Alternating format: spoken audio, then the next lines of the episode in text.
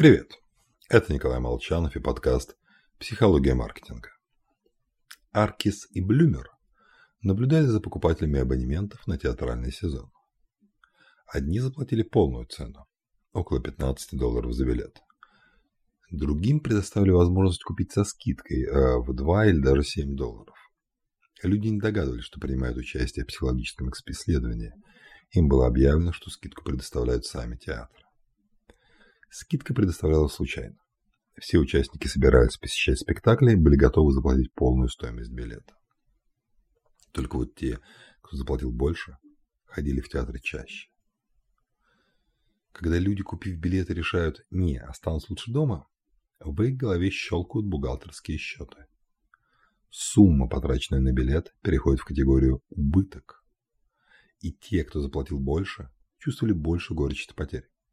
Хотя де-факто деньги уже потрачены.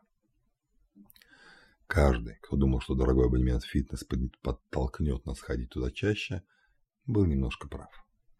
Скидки хорошо помогают продажам, но высокая цена стимулирует использовать продукт, а значит, растут шансы, что он понравится. Увеличивается вероятность повторных покупок. Лучший объект для применения аргумента невозвратных затрат – государство.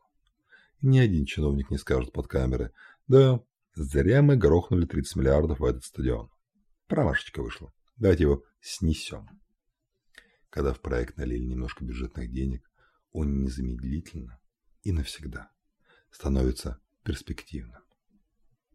С вами был Николай Молчанов и подкаст «Психология маркетинга».